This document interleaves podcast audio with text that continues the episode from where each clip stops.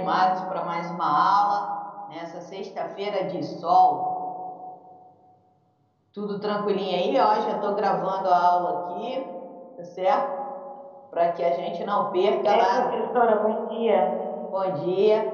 Pessoal, tem materialzinho lá para vocês. Atendendo a pedidos, os videozinhos estão lá disponibilizados. Quero dizer para vocês que tem dois vídeos, ainda vão subir pelo menos mais três vídeos falando das espécies tributárias. Eu vou gravar um vídeo especificamente da taxa e vou gravar um outro vídeo falando das demais espécies tributárias. Mas já tem dois vídeos lá disponíveis para vocês lá no, no, no NEAD, né, que direciona lá para o canal do YouTube, onde estão os vídeos. Né? A gente tem uma playlist lá de Direito Tributário 2 com vídeos é, pertinentes à nossa matéria tá? mas é interessante que vocês é, é, assistam esses vídeos na ordem em que forem sendo disponibilizados para vocês, tá bom? Bom, pessoal, na nossa última, nosso último encontro, na sexta-feira passada, a gente começou a falar das espécies tributárias. Né? Então, falamos que entendimento do STF, cinco espécies tributárias, teoria pentapartida, que são impostos, taxas, contribuição de melhoria, contribuições especiais ou simplesmente contribuições e o empréstimo compulsório. Falamos também que, à luz do CTN, de acordo com o artigo 5 né, o CTN ele não adota a teoria pentapartida, ele adota a tripartida, em que, para o CTN, são tributos, impostos, taxas e contribuição de melhoria. O, o, empréstimo compulsório, pessoal, ele nem poderia ser previsto mesmo na teoria do CTN. Por quê? O CTN é de 1966. Em 1966 não existia a figura do empréstimo compulsório, que é a quinta espécie de tributo considerada pelo STF. Por que não existia? Porque o empréstimo compulsório ele aparece pela primeira vez na Constituição de 88. Então, por essa razão, o CTN nem poderia incluir o empréstimo compulsório nas suas espécies. Aí, a Constituição, é, o STF considera que o empréstimo compulsório é um tributo. Qual é o fundamento para o STF considerar que o empréstimo compulsório é um tributo? Por conta da localização do artigo 148 dentro da Constituição, pessoal. O artigo 148 ele está dentro do capítulo que trata do sistema tributário nacional. Dentro do título 6, lá que trata de orçamento, que nós estudamos no período passado, e de direito tributário, sistema tributário. Por conta da localização desse artigo, ou seja, o 148 está dentro do capítulo da Constituição que trata do sistema tributário, o STF teve o seguinte entendimento, fez a seguinte interpretação. Ora, se o legislador constituinte colocou o empréstimo compulsório dentro da parte que trata de sistema tributário, ele quis que o empréstimo fosse um tributo. Então, por conta da localização do 148, é que o STF entende que o empréstimo compulsório é um tributo. Eu também falei para vocês que isso não é pacificado na, na doutrina. Alguns doutrinadores concordam com o STF, outros doutrinadores não concordam com o STF, e aí eles dizem que o Brasil tem a teoria quadripartida, em que tributos estão impostos, taxas, contribuição de melhoria e contribuições. Eles deixam de fora o empréstimo compulsório eu também disse para vocês que eu me fili a essa corrente que diz que nós temos quatro espécies tributárias. Mas a minha opinião, pessoal, pessoal, ela não diz, ela não importa para vocês na hora de prova. Na hora de prova, a menos que vocês se deparem com uma questão aberta e que peça ah, para vocês explicarem por que, que o STF entende que o empréstimo compulsório é um tributo, Aí vocês podem questionar. Ah, ele está lá no artigo 148, de fato, dentro do capítulo que trata do sistema tributário nacional, mas ele tem características que não são características próprias dos tributos, como a gente conhece. Por quê? Porque o empréstimo compulsório, o próprio nome já diz, você, o governo pede emprestar um dinheiro com você, ele vai te devolver. E o tributo você paga, você não vai ter o seu tributo de volta.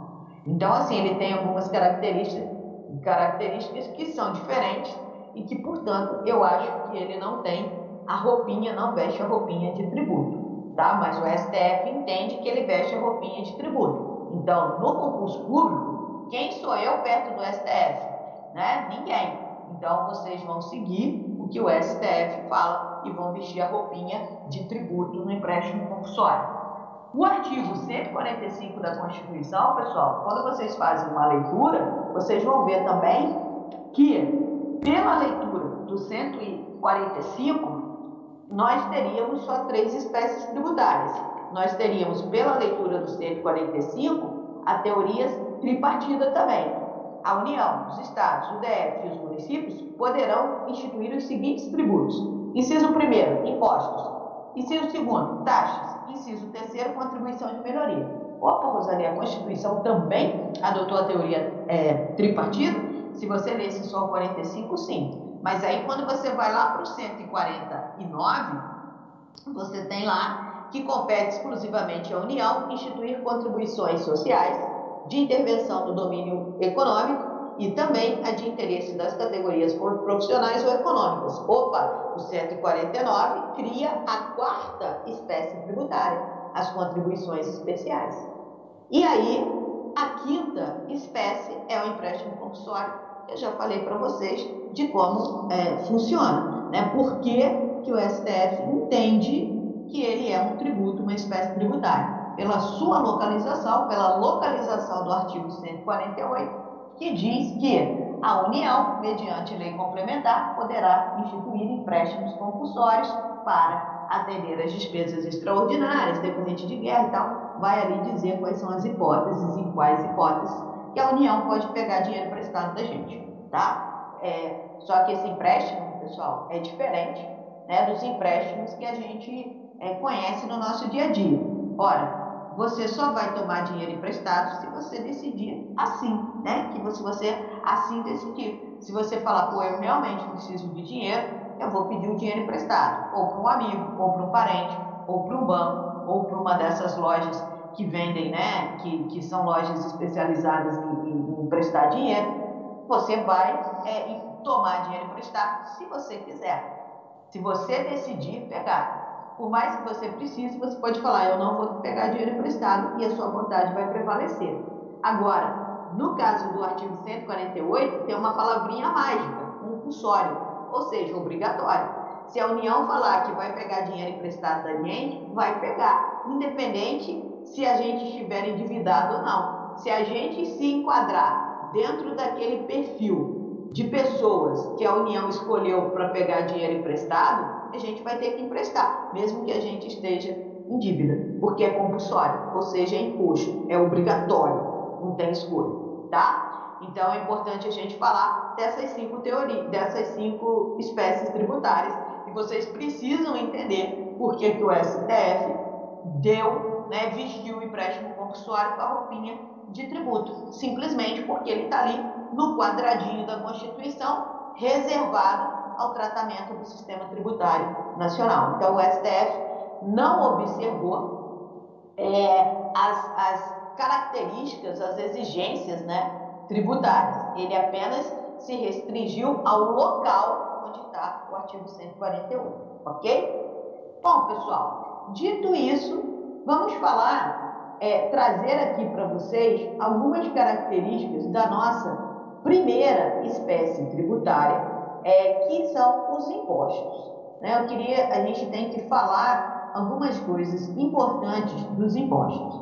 Os impostos, pessoal, eles são um, uma espécie tributária é, classificada como não prestacional ou simplesmente não vinculada. Então, vocês podem encontrar uma é, descrição como não prestacional ou não vinculada para os, para os impostos. O que, que isso quer dizer, pessoal? Quer dizer que para cobrar imposto, eu não estou falando tributo, estou falando imposto. Para cobrar imposto, que é uma das espécies tributárias, o Estado não precisa oferecer nenhuma atividade específica, nenhum, é, é, é, nenhuma prestação específica.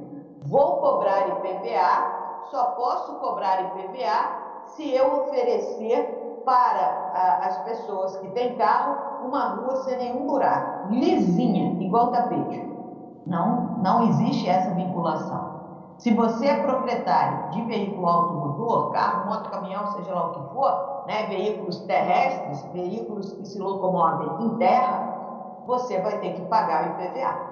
Se a sua rua está esburacada, se a sua cidade parece né, uma cratera, parece um, um, cupinzeiro cheio de buraquinho, isso não é desculpa para você não pagar o IPVA. Por quê?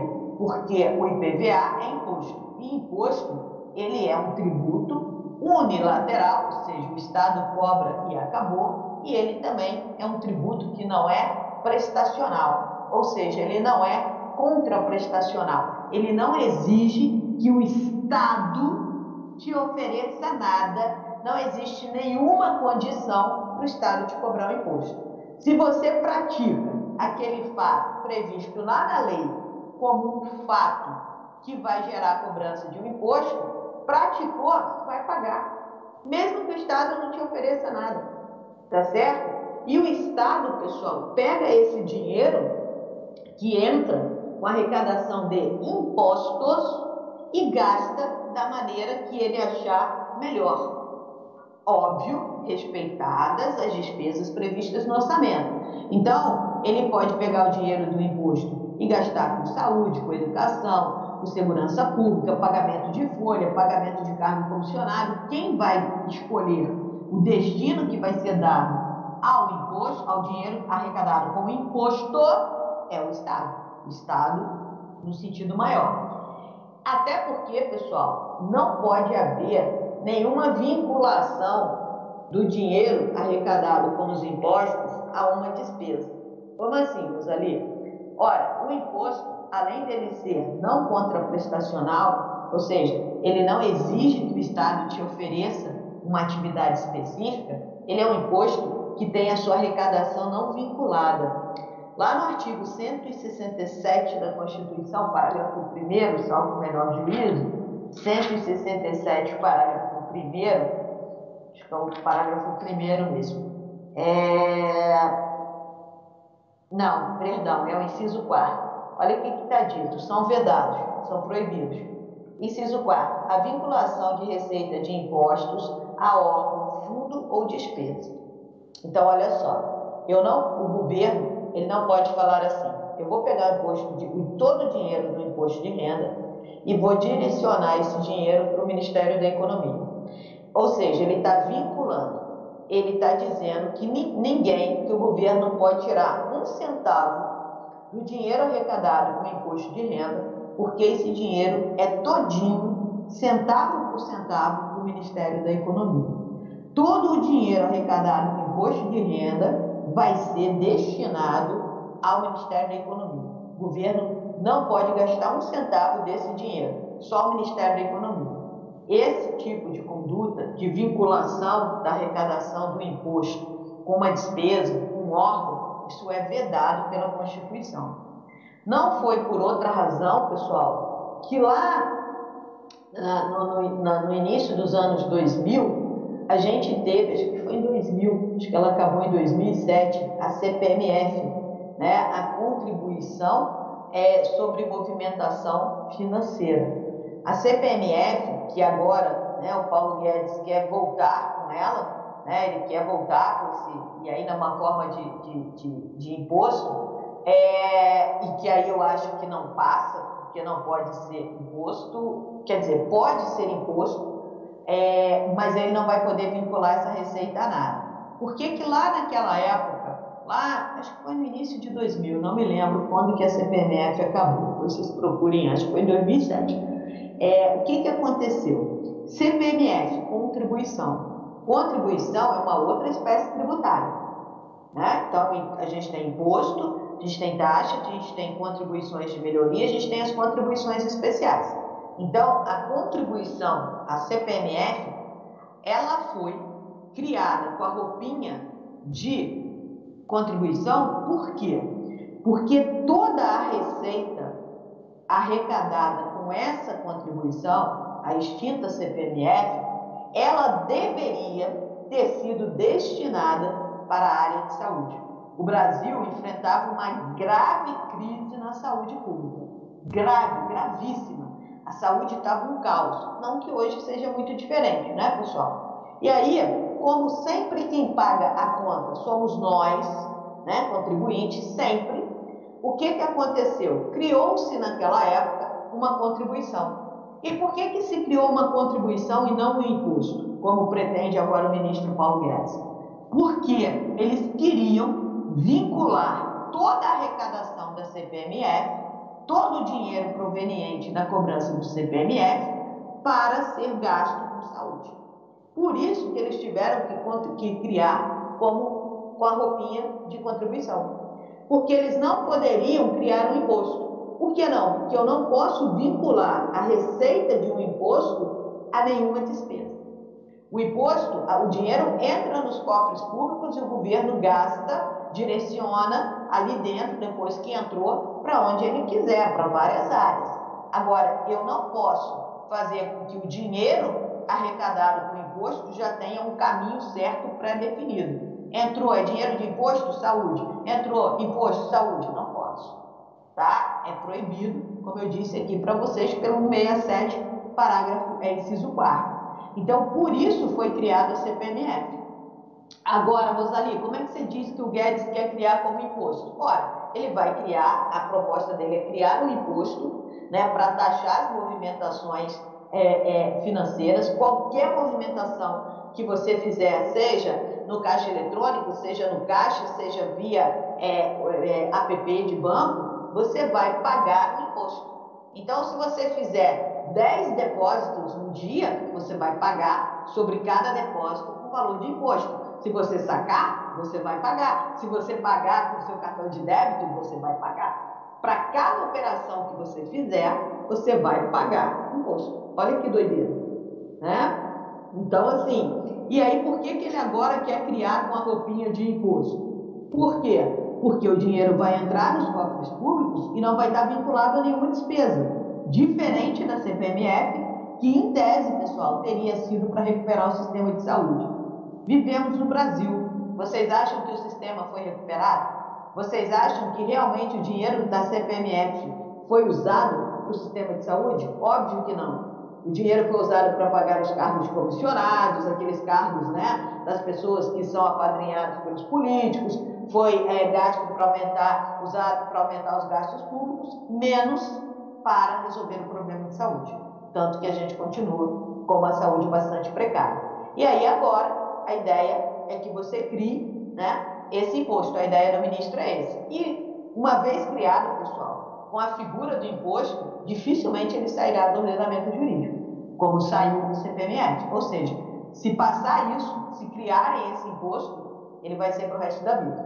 É, dificilmente a gente vai ter exclusão desse imposto. Ou seja, toda movimentação financeira que a gente fizer, a gente vai dar um pedacinho para o governo. Não obstante, a gente já dá um pedacinho, um pedação da nossa vida para o governo, tá? Então, pessoal, os impostos, eles são de arrecadação não vinculada, então, cuidado. Arrecadação não vinculada. O dinheiro que entra com a arrecadação dos impostos, dinheiro que entra no cofre público, ele, já, ele não pode ter uma destinação pré-fixada, uma destinação vinculada. Tá certo? Não pode. E também, pessoal, eles são chamados de é, tributos não vinculados, em que sentido? De você não vincular a cobrança do imposto a uma atividade estatal. O Estado não precisa te oferecer nada para te cobrar imposto. Basta que você pratique o fato gerador. Eu estou falando isso porque a taxa é um serviço contraprestacional. A contribuição de melhoria é um serviço contraprestacional. Exige que aconteça uma coisa relacionada né, a um agir do Estado para que seja cobrado. O imposto não. O Estado não precisa fazer nada para você. Nada. E pode cobrar o imposto. O imposto, né, pessoal, ele tem lá a sua previsão no artigo 16 do Código Tributário Nacional, que diz que o imposto é o tributo cuja obrigação tem por fato gerador uma situação, e aí grifem, independente de qualquer atividade estatal específica relativa ao contribuinte. Então, independente de qualquer atividade estatal específica. E aí vocês grifem isso no CTN de vocês e colocam não vinculado, é um imposto não vinculado ou um imposto não contraprestacional. Tá certo? Hoje na Constituição, pessoal, nós temos 13 impostos previstos, 13, dos quais 7 são de competência da União. Os impostos de competência da União né, são cobrados, são instituídos, são fiscalizados pela União. E todos eles, para facilitar a vida de vocês, os sete têm a letra I. Os sete começam com a letra I. Imposto de importação, né? imposto de exportação, só o, o exportação, IOF, ITR, IPI, é, então vamos lá, só tem exportação que não começa com I. Importação, exportação, IOF, ITR, IPI, é... não sei se já falei o R, me perdi aqui. Vamos lá, vamos de volta. I, IR e IOF, os dois que têm a renda como, como base. Importação e exportação. IPI, Imposto sobre Produtos Industrializados. ITR, Imposto sobre é, Propriedade Rural. E falta um, que é IOF, IR, IPI, nossa, me deu branco aqui do que eu já falei. IPI IOF. IPI, IR, IPI, IR. Ah, peraí, deixa eu me socorrer aqui, pessoal. Imposto de renda, tá ok. Importação, exportação, IOF, ITR. Ah, sim, e o IGF. Eu esqueço do IGF, pessoal, que é o imposto sobre grandes fortunas. Por quê? Porque, na verdade, esse imposto, embora esteja aprovado desde a Constituição, o Congresso Nacional ainda não se dispôs a fazer uma lei complementar regulamentando a cobrança desse imposto. E aí, né, é de muito, é difícil para a gente imaginar por que, que o Congresso Nacional não fez a lei complementar criando o IGF, Imposto sobre Grandes Fortunas. Só vai tributar grandes fortunas. Óbvio que o Congresso Nacional não tem interesse nenhum em que as grandes fortunas sejam tributadas. Por quê? Porque eles seriam contribuintes desse imposto. Então, eles estão aí né, há 32 anos sem fazer a lei complementar que passe a tributar as grandes fortunas. Por quê? Porque eles seriam os primeiros a serem tributados. Nós, muito provavelmente, né, eu não vou nem falar nós, vou falar eu, para mim, eles podem criar essa grande fortuna quantas vezes eles quiserem, porque eu com certeza não serei contribuinte, não sei vocês, né? mas eu não tenho imóveis de um milhão, não tenho lancha, não tenho avião, não tenho jatinho, não tenho nada disso. Então eu não serei contribuinte da grande fortuna. Então, o Congresso Nacional, não obstante a gente ter ter aprovação, né? e aí, vejam pessoal, queria chamá-los a pensar sobre uma coisa. Eles querem fazer a reforma tributária, ter uma reforma encaminhada aí pelo Congresso pelo Guedes para o Congresso Nacional e que, dentre outras mudanças, tem a criação do imposto é, sobre operações financeiras. Então, olha só, o imposto sobre operações financeiras ele vai atingir toda a sociedade, toda a sociedade vai pagar.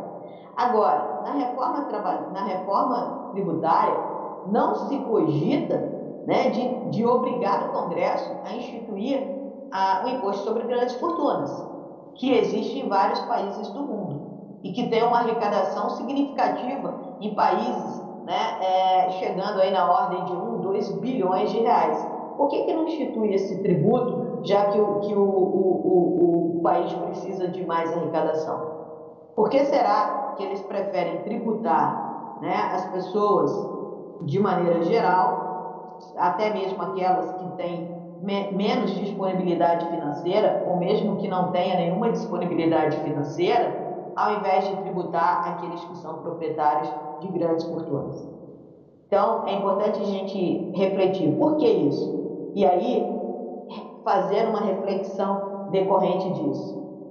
Até que ponto né, aquelas pessoas que nós colocamos lá, nós colocamos, porque se eles estão lá, foi por nossas mãos, né, esse ano é de eleição, convido vocês a pensarem muito no voto de vocês, aqueles que estão lá, que nós colocamos, até que ponto eles realmente representam o nosso interesse? Até que ponto eles estão ali para fazer o melhor para a sociedade? Né? Então, não vamos instituir o IGF, não vamos fazer uma lei complementar instituindo imposto sobre grandes fortunas. Por quê? Porque não interessa a nós, não é conveniente para nós. Agora, vamos criar, vamos pensar no imposto que vai tributar todo mundo, até mesmo aquelas pessoas que já vivem né, abaixo da linha da miséria. Ou então aquelas pessoas que ganham um salário mínimo, que quando forem sacar o seu salário no banco, vão ter que deixar mais um pedacinho dele para o governo a título desse imposto sobre operações financeiras. De que sistema tributário nós estamos falando? De um sistema tributário que é que pro, proporciona uma justiça distributiva, em que você tira mais de quem tem mais, distribuindo para os mais pobres? Claro que não. Por isso, anotem, pessoal, o Brasil ele tem uma, uma tributação considerada regressiva. Os impostos, eles deveriam, eles deveriam promover a justiça distributiva. Ou seja, você tira de quem ganha mais e entrega para quem ganha menos através de serviços públicos de grande utilidade escola, é, educação, saúde, segurança, saneamento. Só que o Brasil, ele não tributa mais quem ganha mais. Não. Um grande exemplo disso é até hoje o Congresso Nacional não ter instituído o IGF. Tá? O Brasil, ele tem uma, uma tributação regressiva porque ele tributa mais quem ganha menos. Infelizmente. E aí por que, que se chama regressiva? porque a sociedade regride, porque ela aumenta as desigualdades sociais.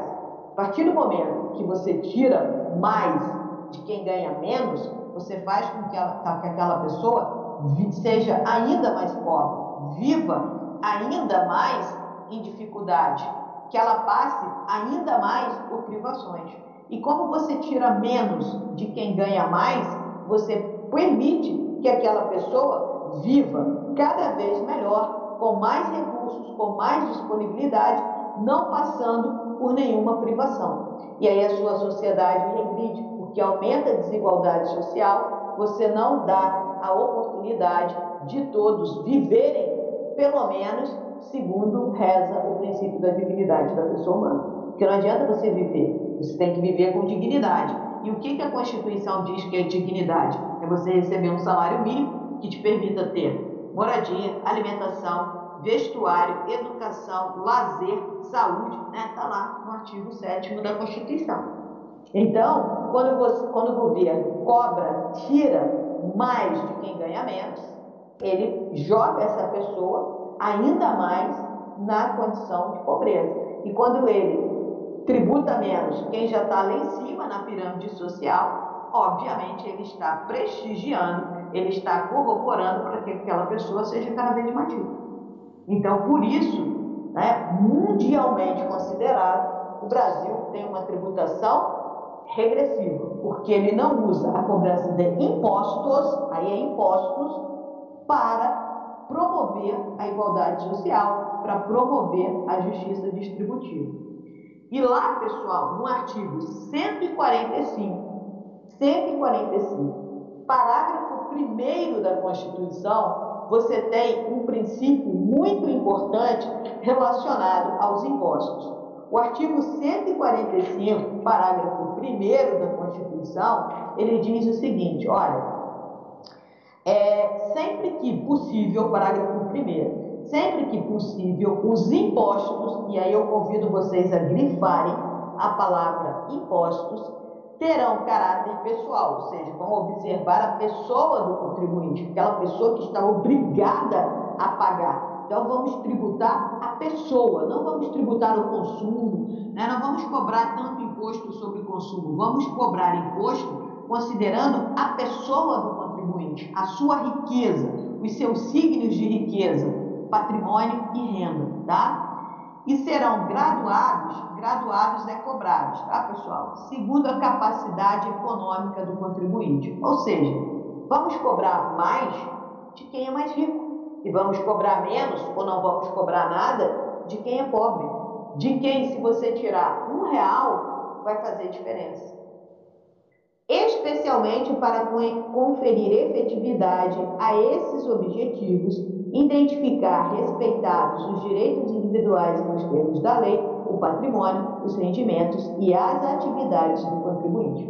Então, esse princípio vocês vão escrever aí, princípio da capacidade contributiva. É o princípio, pessoal, que deveria no Brasil e em qualquer lugar do mundo ser respeitado, ser observado para que você conseguisse ter, de fato, uma promover uma justiça distributiva, tá certo? Promover uma tributação justa e reduzir as desigualdades sociais. E aí você teria uma tributação progressiva, no sentido de que você, usando o dinheiro da tributação, você faz com que a sua sociedade progrida, com que as desigualdades sociais sejam reduzidas, tá certo? e aí você promove a justiça distributiva. No Brasil, esse princípio ele não é observado. Lá na frente, a gente vai falar do princípio da progressividade, a gente vai estudar né, a principiologia do direito tributário e a gente vai falar da progressividade e da proporcionalidade. E a gente vai ver que no Brasil a gente não tem progressividade, a gente tem proporcionalidade e a proporcionalidade é horrível, ela destrói qualquer sistema tributário. Por quê?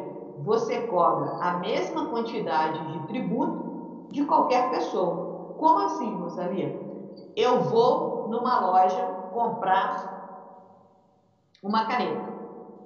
Essa caneta custa cinco reais. Desses cinco reais que, você, que a gente paga para a caneta, dois reais é só para pagar os tributos que incidem sobre essa caneta. Então, na verdade, o preço real da caneta é 3. Os outros dois, eles pertencem ao governo. São os tributos que estão incidindo sobre o preço da caneta e que nós pagamos, tá? Beleza. Se eu, Rosalio, for comprar essa caneta, eu vou pagar dois reais de tributos. Se a Ingrid for comprar essa caneta, ela vai pagar dois reais de, de tributo. Se o Luiz for comprar essa caneta, ele vai pagar dois reais de tributo. Se o Luciano Huck for comprar essa caneta, ele vai pagar dois reais. Se o Silvio Santos for comprar essa caneta, ele vai pagar dois reais. Se o morador de rua que vive das esmolas que recebe for comprar essa caneta, ele vai pagar dois reais de tributo. E aí eu pergunto para vocês, dois reais que saem do nosso bolso já pesa para gente. Agora, o peso de dois reais para gente é um. Para o Luciano Huck, para o Silvio Santos, para o Abílio Diniz, para os congressistas, dois reais não paga nem o cafezinho que eles tomam. Né? Dois reais para eles, talvez eles nem andem com nota de dois reais no bolso. Seria até uma humilhação. Então, dois reais para eles. Oi. Eu tô vendo. Ai, peraí. Diga, Lívia. Lívia?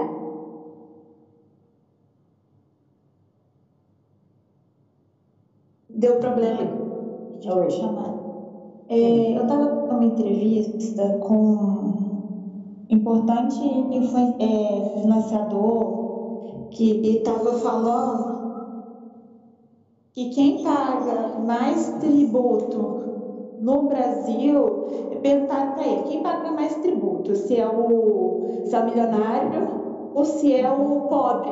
Ele estava falando que o milionário ele ganha arrego fiscal, ou seja, o dinheiro que ele paga de tributo, ele rende muito mais de tributo do que ele paga. Então, além do arrego fiscal que ele ganha, ele consegue lucrar com esse tributo que seria que, que ele pagaria, né? E estava falando exatamente isso que a senhora estava falando, que na verdade o pobre ele não paga tributos assim fiscais grandes, mas tudo que ele compra, 50% do produto, 50% do valor do produto que a pessoa compra, ela está pagando tributo. Porque é, quem, quem tem dinheiro, ele não gasta tudo que ele ganha. Ele investe aquilo que ele investe. O pobre, quando não tem como investir, ele é um, ele é um foco do, do, do, que consome mais. Quem consome mais na população é o pobre. Mas tudo que ele compra, 50% do que ele compra é tributo. Então ele perde muito mais que o rico. É, sim. E além disso, Lívia, ele não tem retorno do que ele paga. Por quê? Porque se você pensar no sistema de saúde, é precário. Educação, Olha só, quem chega às faculdades públicas, né, as faculdades que não pagam, né, são aqueles alunos que tiveram condição, claro que tem exceções, tá? Mas geralmente a cara da faculdade pública é o que? A cara da riqueza. Né? Você vai, eu estudo na UERJ, eu faço doutorado na UERJ, você vai no estacionamento dos alunos, onde ficam os carros dos alunos, os carros dos alunos dão banho no carro dos professores. Né? Por quê? Porque quem chega às faculdades públicas, a gente tem uma inversão no Brasil. Quem chega às faculdades públicas são os alunos provenientes da rede privada que tiveram a oportunidade de estudar nos melhores colégios.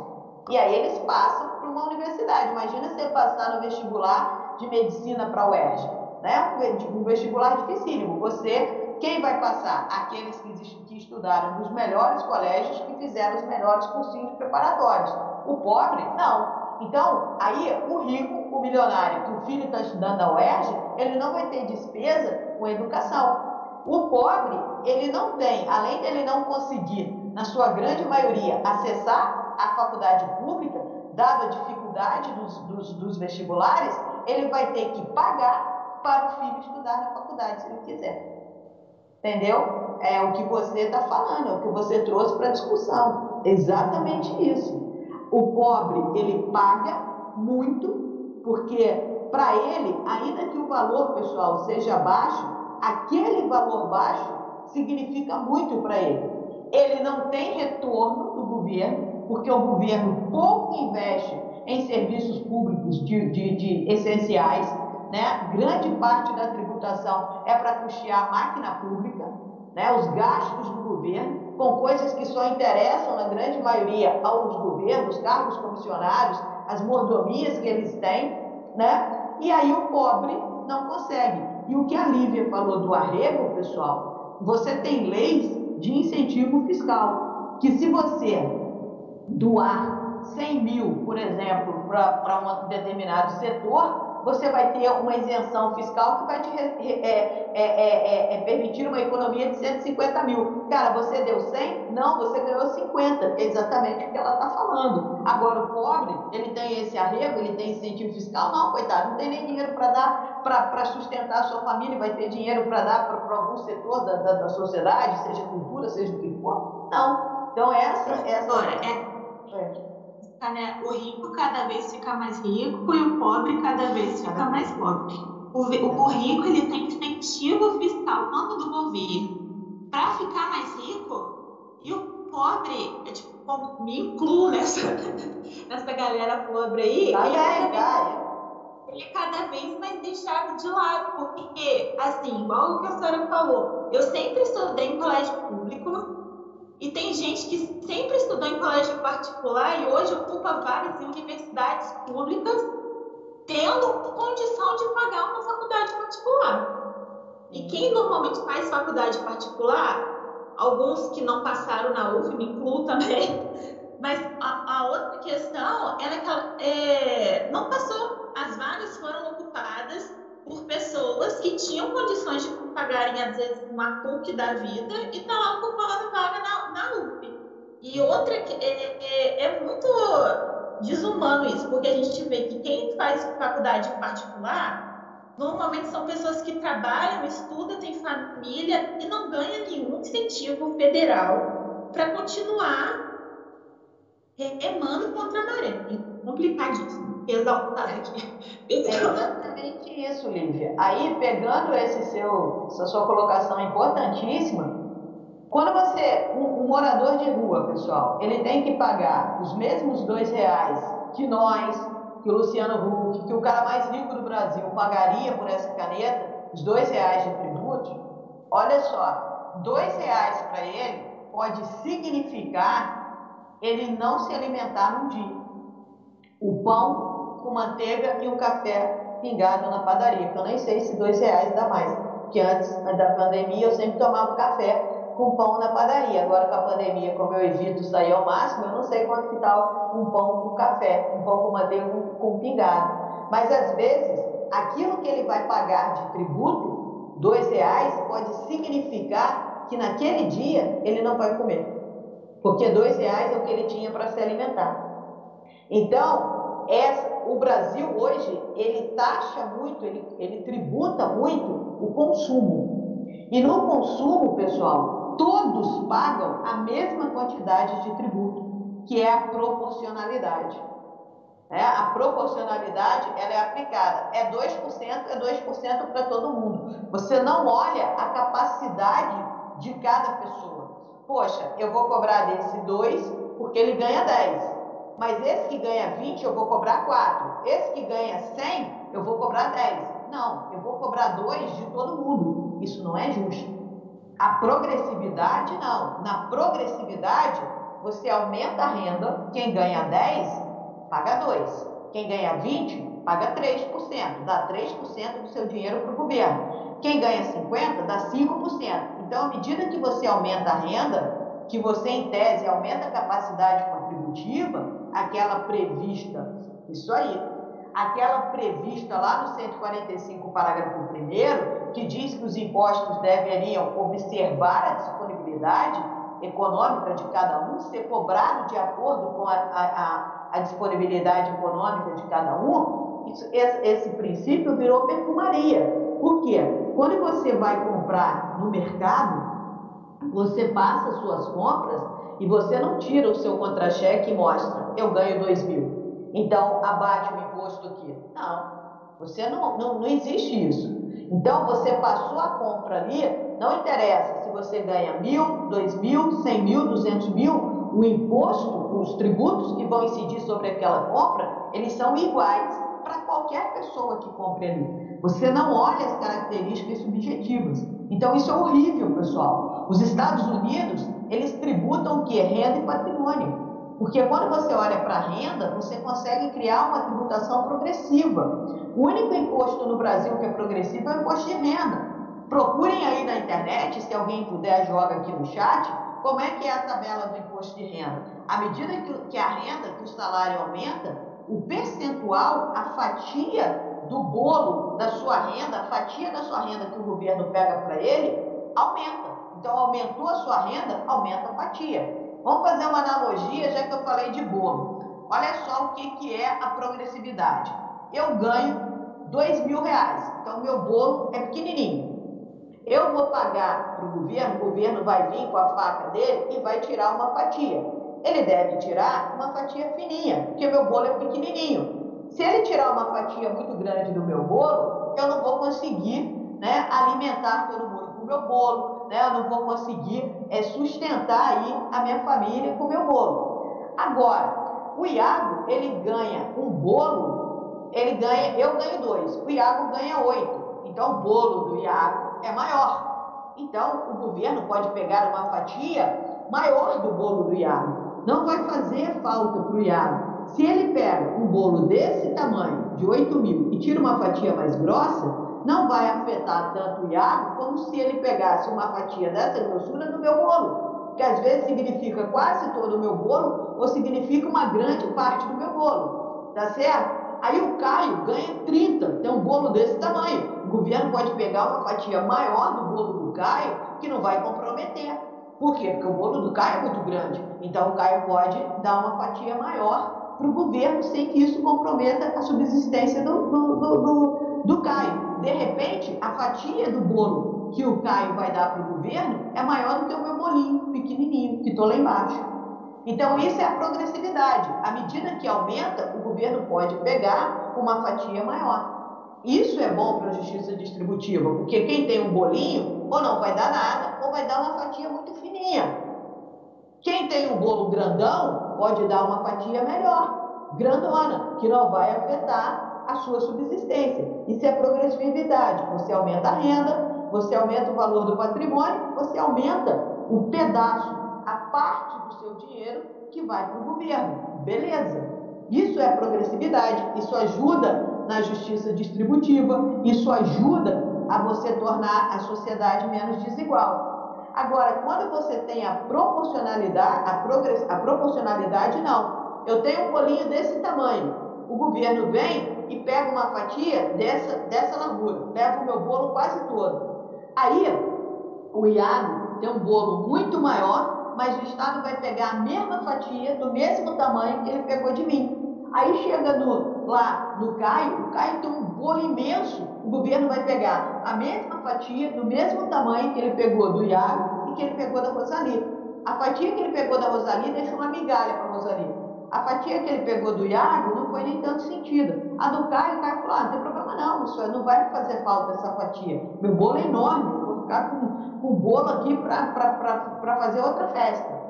Então, a proporcionalidade, pessoal, que é aplicada na tributação sobre o consumo, ela não observa o tamanho do bolo de cada um. O governo pega a mesma fatia do mesmo tamanho.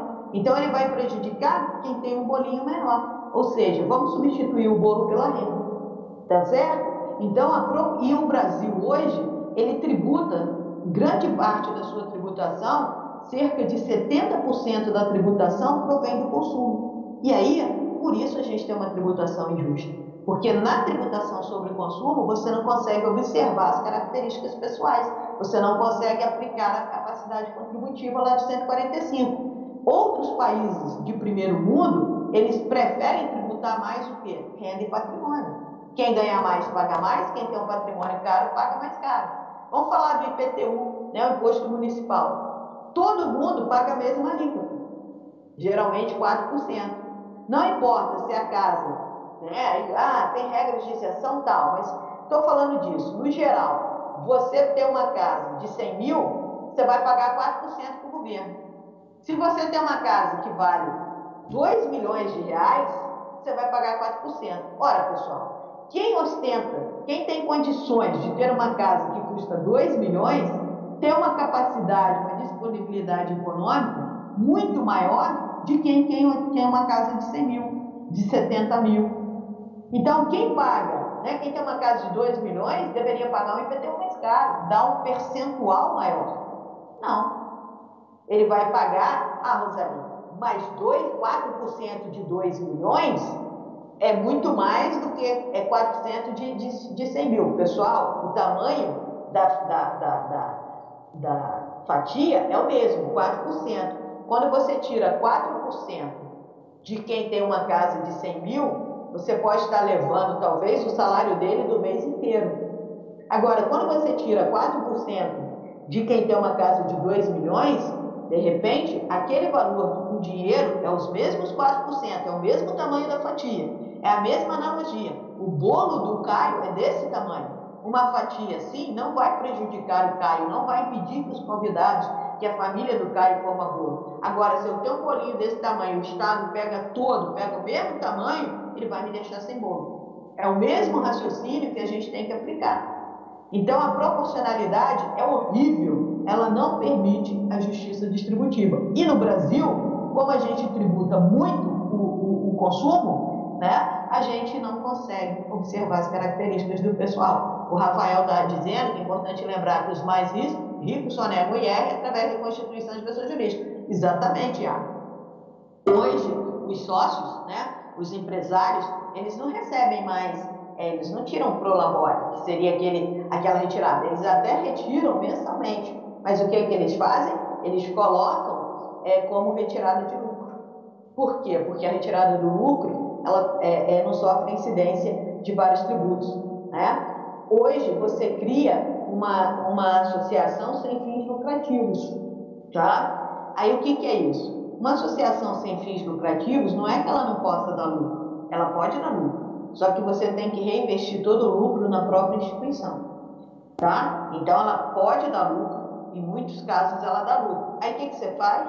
Você coloca um presidente, um reitor, como é, trabalhando né, para essa associação. As associações pagam salários, elas podem ter funcionários, por exemplo, pessoal, a FERP é uma, uma associação, sem, é uma instituição sem fins lucrativos. Ora, eu sou empregada da FERP, a FERP tem vários empregados. A FERP pode dar lucro? Pode. No final do ano pode sobrar dinheiro no caixa? Pode. Os donos não podem vir, até porque ela é uma fundação, né? Eles não podem vir e tirar esse lucro, como, faz, como fariam numa empresa privada em que sobrou dinheiro, eles podem tirar parte do lucro. Eles têm que reinvestir tudo isso na própria instituição. Só que eu posso ter a figura do reitor, tirando aí um, é, tendo um prolabore mensal pelo serviço prestado à instituição de 100 mil reais. E aí? Beleza. Então ele não vai, né? Você vai ter aí é, é, algum fôlego na questão do, da tributação, como disse aqui o Rafael, e você tem esse incentivo. Tá? Isso é uma situação legal. Então, os impostos hoje no Brasil, eles geram, pessoal, essa a forma, não só os impostos que deveriam ser usados, por quê? Porque o imposto você consegue, o que faz a cobrança do imposto é o quê? É uma demonstração de riqueza por parte do contribuinte. Riqueza essa que se expressa através da renda, do patrimônio e também do consumo. Né? Só que você não consegue, hoje, o, o, a, a, a, o Brasil investe pouco na tributação pessoal, de caráter pessoal, nos impostos de caráter pessoal, que é uma característica dos impostos. O que é um imposto de, é, de características pessoais? É aquele que, o imposto é, é, classificado como pessoal, é aquele que as características do contribuinte, sobretudo a sua disponibilidade econômica, são considerados. Tá certo? E os impostos reais? Os impostos reais, a característica do contribuinte né? não interessa. O que eu falei para vocês do IPTU. Não interessa quais são as características do dono da casa, se ele tá, se ele é rico, se ele é pobre, não interessa, se ele tem 10 filhos, se ele não tem. Você vai pagar o IPTU naquela proporção que o Estado definiu e acabou, que o município definiu e acabou. Além disso, um outro problema, pessoal, que é uma outra característica dos impostos, impostos diretos e indiretos. Os impostos diretos são aqueles cobrados diretamente do contribuinte. Quem é o contribuinte de direito? O contribuinte de direito é aquela pessoa que a lei determina que é o responsável pelo pagamento do tributo. Exemplo: imposto de renda. Quem tem que pagar imposto de renda? A pessoa que recebe a renda, que ofere renda, que recebe salário. Ela não pode transferir para ninguém o dever dela de pagar o tributo, o imposto de renda que ela deve, é descontado do salário dela. IPVA. Quem é o responsável por pagar, quem tem o dever legal de pagar o IPVA? O dono do carro. Ele não pode legalmente transferir isso para ninguém, ele que tem que pagar. Agora, você tem os tributos, os impostos, melhor dizendo, indiretos. O que são os impostos indiretos? São aqueles que, embora a lei diga que o dever de pagar é do contribuinte, esse contribuinte transfere o dever de pagar para um terceiro. Onde acontece isso, pessoal? No consumo. Existe um imposto, né? vários impostos que incidem sobre o consumo. Vou dar um exemplo para vocês, para vocês entenderem isso. Geladeira. Geladeira fabricada pela Brastemp. Quando a geladeira sai da Brastemp, da fábrica da Brastemp, incide IPI, Imposto sobre Produtos Industrializados, incide ICMS, Imposto sobre Circulação de Mercadorias. Vou me ater só a esses dois. Existem outros tributos. Então a geladeira saiu das mãos da Brastemp, da fábrica, e foi para um distribuidor, tá? para uma empresa que distribui geladeiras para as lojas de eletrodomésticos no Brasil. Então saiu da Brastemp, veio para a distribuidora, mudou de mãos, né? circulou a mercadoria. A Brastemp, ela deve pagar, ela tem um dever legal, ela é contribuinte do IPM, do IPI e do ICMS. Só que a Brastemp, ela fala assim, bom, eu tenho que vender essa geladeira, considerando o custo de produção, o lucro que eu tenho que ter, eu tenho que vender por 100 reais. Só que eu vou ter que pagar para o governo 30% de tributo. Então, eu vou ter que pagar 30 reais. Opa, eu não vou vender para o distribuidor por 100. Eu vou vender por 130. Por quê? Porque quando ele me pagar 130, eu tiro meus 100, que é o preço real, e estou transferindo para ele o dever, né, o, o ônus financeiro. Os 30 que ele vai me pagar, que eu embuti no preço, é o que eu pago para o governo de, de, de, de tributo. Então, a Brastemp, ela não tirou do bolso dela. Ela embutiu no preço do produto os 30 reais que ela teria que pagar de tributo e transferiu para uma outra pessoa. Aí o distribuidor vai, comprou a geladeira por 130. Aí ele vai vender por 200. Só que ele fala assim: bom, vou vender por 200. Quanto que eu vou ter que pagar de tributo? Vou pagar 50 reais. Ah, então eu não vou vender por ponto frio por 200, eu vou vender por 250. Por quê? Eu quero receber 200 líquido e os 50 que eu teria que que eu tenho que pagar por, de tributo para o governo, quem vai pagar, na verdade, é o ponto frio, porque eu estou embutindo 50 reais no preço. Opa, embutiu 50, o ponto frio pagou o tributo que deveria ter sido pago pelo distribuidor. Aí o ponto frio vai vender para a Rosalie. Ah, eu comprei a geladeira por 250, segundo a minha política de preço aqui, eu quero vender por 500. Só que quanto que eu vou pagar de, de imposto nisso? Ah, dos 500, é, se eu for vender ela por 500, eu vou ter que pagar 100 reais. Então, ao invés de vender para a Rosalie por 500, eu vou vender por 600. Por quê? Porque a Rosalie paga os 100 reais que eu deveria tirar do meu bolso e pagar. Eu transfiro para ela o ônus. Quando eu pago 600 reais, eu paguei o tributo devido pelo ponto frio. Mas será que eu só paguei o tributo devido pelo ponto frio? Claro que não. Eu paguei também o tributo devido pelo distribuidor. Por quê, Rosalie? Porque ele embutiu no preço, pessoal. E eu paguei também o tributo devido por quem? Pela Brastemp. Por quê? Porque ele embutiu no preço.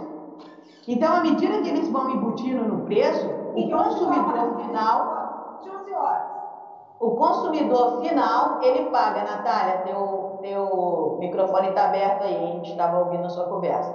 Aí olha só, a partir do momento que você paga, você contribuinte, paga os 600 reais, pessoal, você pagou o imposto devido pelo ponto frio, pelo distribuidor e pela Brastemp. Houve uma transferência do dever, né, do ônus financeiro de toda a linha de produção para quem? Para o consumidor final. Então, por isso que os produtos são caros. Eu não sei se vocês já viram, se não, busquem aí, acessem um site I de igreja, B de Brasil, T de Paulo, T de trabalho, IBPT, Instituto Brasileiro de Processo Tributário, tá? é, o que, que acontece, pessoal? É, esse instituto, que também é chamado de, vocês também podem procurar assim, ó, impostômetro. Impostômetro. Acessem esses sites. Aqui vocês vão ver quanto de tributo incide sobre cada produto. E vejam o impostômetro, quanto de, de tributo entra cada segundo nos cofres públicos. Aí o que acontece? Às vezes uma loja para protestar contra a alta carga tributária, quanto ao grande volume de tributos que incidem sobre os produtos, elas resolvem fazer uma venda, tirar um dia, para vender produtos, né, geralmente elétricos domésticos, tirando os tributos que incidem sobre aquela venda. Aí uma geladeira que custa 3 mil reais, ela é vendida por mil reais. Aí você fala assim, mentira. Sim, mil, mil duzentos. Por quê? Ela é vendida por 3 mil. 1.800 reais que você está pagando, você está pagando só de tributo. Mas por quê? Porque você está pagando o tributo que todas as pessoas envolvidas, desde o fabricante da geladeira até aquela loja que está te vendendo, deveriam pagar e não pagam, transferem para a gente. Por isso nós somos chamados consumidores de fato, porque na real nós é que pagamos o tributo que deveria ter sido pago pelas outras pessoas. Nós arcamos com toda a carga tributária. Por isso que a tributação sobre o consumo ela é horrível, porque além dela cobrar de todo mundo o mesmo valor, ela transfere para o consumidor todo o custo tributário que deveria ser rateado por todas as pessoas envolvidas. desde o fabricante até a loja que vende. A gente é que paga tudo. E a gente vai fazer o nosso trabalho, pessoal, eu vou postar lá no, no NEAD, a gente vai fazer o nosso trabalho, um trabalho que eu repito em todos os oitavos períodos, porque eu acho de suma importância, que é o trabalho da notinha fiscal. Vocês vão pegar a notinha fiscal. Se alguém tiver uma notinha fiscal aí em mãos, eu não tenho, e puder botar uma foto aqui na, no chat, é, nós vamos fazer o seguinte: nós vamos pegar a notinha fiscal e no final das notinhas fiscais, lá no rodapé, tem assim, tributos aproximados, fonte IBPT. É, aí tem assim, às vezes tem FED, ESTE e municipal. Às vezes vem só um valor, tributos aproximados e um valor. Algumas notas dividem quanto naquela compra sua está incidindo de imposto federal, ou seja, imposto da União, imposto estadual, cobrado pelos estados e municipal. Então, às vezes, algumas not as notinhas dividem, outras já trazem o valor total. Qual vai ser o trabalho, pessoal? Eu vou postar lá no NEAD para vocês fazerem. Mas como vai ser o trabalho? A partir de hoje ou de amanhã, vocês vão começar a guardar essas notinhas fiscais. Pelo menos umas 15, 20, porque vocês vão me entregar esse trabalho no dia da prova. E vocês vão montar uma tabela, pode ser à mão, pode ser no Excel, em que vocês vão colocar a despesa, tipo alimentação. Quanto foi a despesa? 100 reais. Desses 100 reais que você pagou, quanto é de tributo? Aí você vai olhar lá no seu rodapé, 35. Então você vai ver que dos 100 reais que você pagou, 35 reais foram só para pagar os tributos sobre aquela compra. Então o valor do produto, na verdade, é de 65. 35 é só de tributos. E aí você vai colocar o percentual. Oi? Está escrito tributos totais incidentes, é isso? Isso aí. Quanto tem, Natália? Eu fiz uma compra no mercado, na farmácia, 39,27, que deu total. Aí embaixo está escrito tributos totais incidentes, deu 22,23.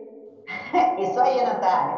Então, olha só, que delícia, né, Lívia? Aí, para você ficar feliz, você não ficar revoltado, o Rafael também, que está aqui fazendo participações brilhantes Deixa eu só fazer um cálculo rapidinho aqui e vou encerrar. É, 39, quanto, Natália? 39 e 27. Ah, e menos 22 20, e 23. 22 e 23. Então, olha só, o seu produto, Natália, custou efetivamente R$ 17,04. Ou seja, o que você pagou de tributos é mais caro do que o produto que você comprou. Nossa! É 39 quanto? 30, 39. É, você pagou 39, 27. Quanto que você pagou esse tributo? 22 e? 23. 22, 23 dividido por 39 e 27, não é isso? Isso. A tributação incidente, você pagou 56,60% de tributo. Caramba. Tá bom para você? Não. Não? então, eu não tinha observado esse negócio aqui no, na nota, não.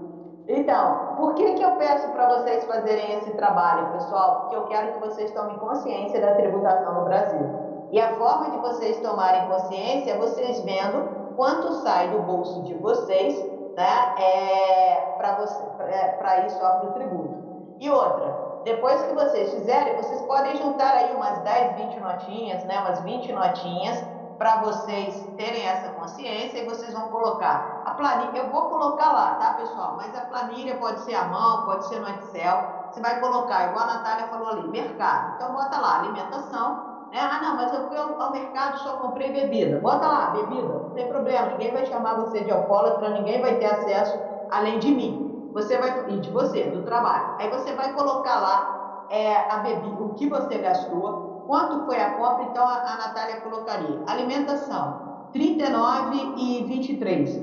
É, tributos, 22 e, 20, e 23, sei lá, esquece sentar. 56,6% de tributação. Tá certo? Que incidiu ali. Aí o que, que vai acontecer? No final, vocês vão fazer um relatóriozinho para mim dizendo como esse trabalho tocou vocês. Ou seja, a partir desse trabalho, qual a sua percepção sobre a tributação no Brasil? E você vai sugerir algo que você acha que possa mudar. E aí eu garanto para vocês que depois desse trabalho, vocês nunca mais vão pegar notinha, amassar e jogar no lixo sem olhar quanto vocês estão pagando de tributo. Eu sou doente isso, eu pego a notinha, isso faz mal para a gente, sabe? Porque a gente olha, igual a Natália, gastou 39, pagou mais de tributo do que o produto dela. Óbvio que isso não deixa a gente feliz. Aí a gente vê isso e vê o cenário do Brasil, né? vê as desigualdades, vê todos os privilégios, todas as mordomias que são dadas para os políticos e tantas carências e tanta dificuldade, tanta despesa imposta para a gente, que a gente se revolta.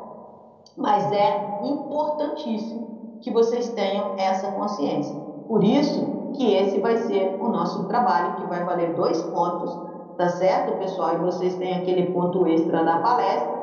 Então, nós temos esse trabalho, que é o nosso trabalho, eu vou postar lá no NEAD para vocês, explicando tudo direitinho, está gravado aqui. E como disse é, o Rafael aqui, o Rafael falou da questão dos concursos públicos, né, Rafael? Estou tentando voltar aqui para a sua fala, porque o chat desceu aqui, mas ele está fechando a minha, a minha tela aqui, mas é, o Rafael falou aqui, ó, exatamente, olha, é, reformas de desigualdade, reforma da Previdência, dificultou o acesso a benefícios. De, é, Rafael, perfeita a sua colocação, e diminuiu o valor do salário do benefício. A reforma tributária vai majorar a contribuição dos mais pobres e a reforma administrativa visa diminuir os direitos dos servidores e a realização de concursos públicos. Dessa forma, o pobre terá exatamente isso. E aí eu te pergunto, a reforma administrativa, será que ela vai reduzir o número de cargos comissionados? aqueles cargos que os chefes do executivo, os ministros, né, o pessoal do poder, eles indicam, indicam parentes, né, nepotismo cruzado que a gente sabe que, que existe, indicam aquelas pessoas, os seus cargos eleitorais, indicam as pessoas que são amigos e parentes, ou parentes, né, ou amigos e tal. Será que a reforma trabalhista, a reforma administrativa vai colocar um freio nisso? Eu duvido. Mas ela vai reduzir o número de concursos públicos né? Então, reduz a possibilidade das pessoas que passam anos estudando, se privando de tudo, entrar no serviço público. Mas não vai impedir que os cargos comissionados, que são aqueles que recebem grande soma de dinheiro, né, de salário, de subsídio, eles vão continuar. A farra continua e a gente paga a conta. Só que, pessoal, para a gente encerrar, só muda isso, Rafael, só muda isso essa mudança passa pela gente. Esse ano é ano de eleição. Pense bem em quem você vai votar e não acreditem, eu sou professora de direito eleitoral, eu conheço direito eleitoral. Não se deixem aprisionar pela máxima. O meu voto não muda nada. O seu voto impede um candidato de entrar. O seu voto impede um partido de concorrer às eleições, né? de, de tentar fazer candidato. O seu voto muda a história do Brasil. Então, quando você votar, não vote porque é seu amigo, não vote porque é, é uma pessoa popular, não vote porque o cara foi presidente disso ou daquilo. Conheça o programa, as propostas de governo daquela pessoa, seja candidato a vereador, seja candidato a prefeito, e veja se aquelas propostas atendem ao interesse da cidade. Se aquelas propostas são passíveis de serem realizadas, se não, se não são coisas utópicas. E aí, decida, pessoal. Pense no seguinte: se você tivesse que dar uma procuração para um advogado, te defender numa causa, é, que você tivesse que ganhar um milhão de reais, você daria a sua procuração para um advogado que você não confia, que as pessoas falam que é corrupto? Você ou você daria uma procuração para um advogado que todo mundo fala que é péssimo, que nunca ganhou uma ação? Duvido. Então, pense nesses políticos que estão se apresentando aí, nesses candidatos, como um advogado. E vê para quem você vai dar uma procuração para representar os seus direitos. Tá certo? Veja se quem se apresenta já fez alguma coisa. Não adianta você ser popular porque você tenha programas, não adianta você ser. Ah, eu sou conhecido porque eu fui presidente de, de uma associação. Veja se, enquanto presidente daquela associação, resolveu o problema daquelas pessoas. Ora, se você não consegue resolver os problemas de uma classe, você vai conseguir resolver os problemas de uma cidade? Ah, o fato de você ser popular, conhecido porque você é, é, tem um programa, isso lhe, lhe, lhe, lhe dá, é, é vai garantir que você vai ser um bom governante? Será? Poxa, será que, vejam aí as pessoas, pessoal, ah, porque eu sou da religião tal. Desde quando você ser de uma religião é atestado de que você é honesto? Se fosse assim, a gente não teria inúmeros deputados, inclusive da nossa região, que fraudaram os cofres públicos e ganharam muito dinheiro. Né? Esqueceram de aplicar os valores que eles se dizem seguidores. Né? Porque a cobiça, a, é, roubar, né? prejudicar o próximo, matar o próximo, porque quando eles roubam, pessoal, eles estão matando diversas pessoas, deixando faltar saúde, alimentação. Por favor, votem com consciência e não tenham vergonha de votar em branco, de votar nulo. Se ninguém te representar, não vote. Porque eu pergunto para vocês: vocês têm três opções: morrer afogado, queimado ou assassinado. Qual é a opção de vocês? Minha opção, professor, é não morrer. Então, se você tem três candidatos que você sabe que não tem preparo, que são corruptos ou que são ligados a quem já teve a corrupção que talvez deem continuidade a isso, por que, que você tem que escolher um? Para isso você tem o voto nulo e o voto em branco, que não vai prestigiar ninguém. São votos apolíticos. Eu sou contrário a tudo que está aí e ninguém me representa. Qual o problema? Isso também é cidadania. Então pense, pessoal, nós temos nas mãos e só nós temos o poder de mudar tudo isso que vocês colocaram aqui. Não esperem que ninguém faça pela gente. Porque se, enquanto a gente não se der o respeito e dizer para eles, não vamos te eleger, não vamos eleger os corruptos, não vamos eleger as pessoas que estão aí, né, porque acham que são populares e que têm meu voto. Enquanto a gente não valorizar o nosso voto, enquanto a gente não falar para eles, entendi que o poder emana do povo, eles vão continuar tripudiando na gente, vão continuar com todos esses benefícios milionários e a gente cada vez mais, com licença da palavra, mas eu preciso falar, cada vez mais fudido. Tá certo? Por hoje é só, pessoal. Desculpe aí ter me alongado pegado mais 20 minutos da aula de vocês. Na próxima aula, a gente vai falar da espécie do. Vamos fechar imposto, falando sobre extrafiscalidade e fiscalidade, e a gente mata também o assunto taxa. E aí já vai ter um videozinho para vocês lá no NEAD falando de taxa. Muitíssimo obrigada. A aula foi ótima, eu fico feliz de estar provocando reações em vocês, ainda que sejam reações negativas.